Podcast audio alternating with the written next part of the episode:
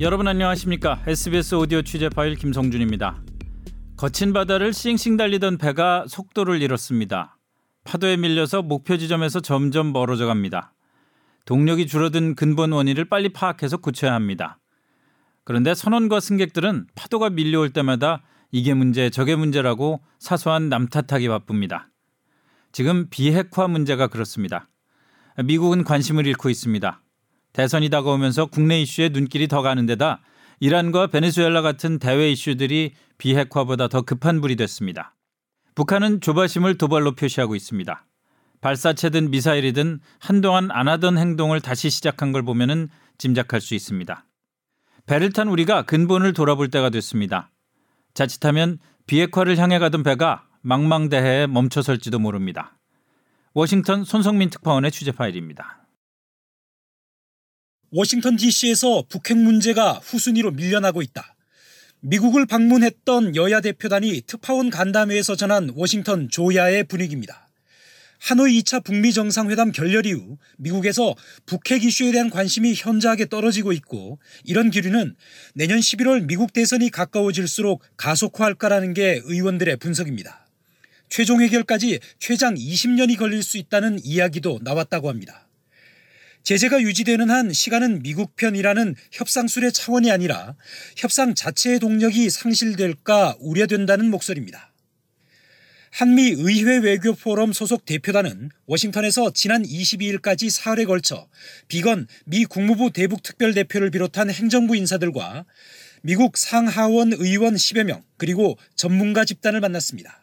의회 외교 포럼 위원장인 정세균 전 국회의장은 간담회 모두 발언에서 2016년 미국을 찾았을 때는 북핵 문제가 정말 심각한 국면이어서 미국 내 분위기가 매우 격앙되고 강온이 혼재하는 상황이었는데 지금은 그때보다는 관심이나 열기가 좀 식은 것 같다고 분위기를 전했습니다. 정 전 의장의 전언을 정병국 바른미래당 의원은 덜 완곡하게 이렇게 풀었습니다. 정 의원은 하노이 회담 전과 후의 기류가 상당히 많이 바뀌었다. 그 이전에는 북한 핵 문제가 미 조야의 우선순위에서 꽤 상위에 있었는데 이번에 와서 보니 굉장히 후순위로 밀렸다는 느낌을 받았다고 말했습니다. 정 의원은 그 배경에 대해선 미국 의원들에게 물어보니 미국에서 선거에 영향을 미치는 건 국내 문제가 중심이어서 외교적 문제는 뒤로 밀릴 수밖에 없다고 하더라며 와서 보니 선거가 다가오면 다가올수록 북핵 문제가 이슈가 되지 않는다는 걸 느꼈다고 덧붙였습니다. 미국 내 이슈를 보면 트럼프 대통령 비리 의혹에 대한 의회 조사와 낙태금지법을 둘러싼 찬반 논쟁, 국경장벽 건설과 이민 정책이 대선 소재로 불붙고 있습니다. 또 외교 현안을 보면 중국과의 무역 전쟁, 일촉즉발인 이란과 중동 문제, 미국과 가까운 베네수엘라의 비중이 워낙 커지다 보니 북핵 문제가 설 자리가 없어지고 있다는 설명이었습니다. 볼턴 백악관 국가안보보좌관 등 불량 국가와의 전쟁도 불사하겠다는 트럼프 행정부 의 매파 사이에서 외교적 해법을 앞세운 비둘기파들의 고군 분투도 간담회의 화제였습니다. 하노이 정상회담 당시 미국 협상파들은 북한의 비핵화의 최종 단계와 그에 이르는 일정표, 로드맵을 세밀하게 제시했지만 김정은 위원장은 영변만을 이야기했다고 합니다.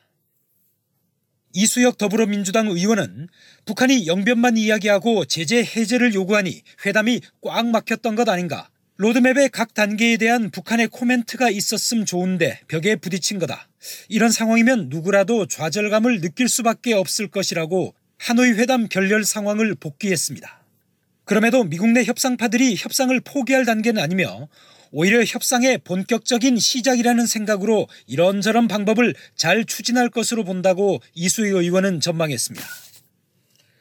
북핵 해결의 방법론과 관련해선 일괄 타결식 빅딜보다는 단계적 해법을 추진해야 한다는 현실론이 확연히 다수를 이루고 있다고 합니다. 이수익 의원은 서울에선 하노이 회담 결과로서 트럼프 대통령이 단계적 해결 방법에 대해 부정적인 기류로 바뀐 게 아니냐는 분석이 많았는데 이번에 와보니 미 의원들로부터는 단계적 해결이 현실적이지 않냐는 말을 많이 들었다고 전했습니다.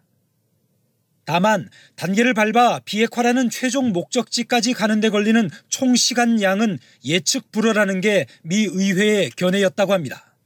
정병국 의원은 민주당 의원들 가운데는 앞으로 2, 3년에 해결될 문제가 아니라 10년, 20년을 말하는 분도 있었다. 이 또한 하노이 회담 전과는 달라진 분위기였다고 소개했습니다. 트럼프 대통령 임기 내 비핵화 달성이 가능하다고 했던 폼페이오 국무장관의 청사진과는 확연하게 다른 미국 민주당식 계산법입니다.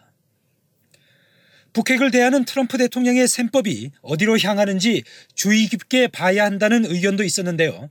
한 의원은 트럼프 대통령으로선 북한의 추가 위협이 없고 미군 유해와 인질이 돌아왔다는 지금까지의 성과로 대선을 치르겠다고 생각할 가능성이 크다는 게 워싱턴 전문가들의 분석이라고 전했습니다.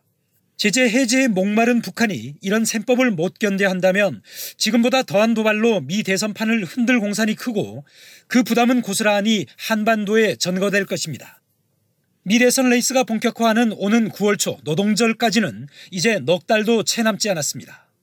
다음 달 서울서 열리는 한미 정상회담에서 협상 재개의 실마리를 찾는 일이 더욱 중요하고 절실해지는 이유입니다. SBS 손성민입니다.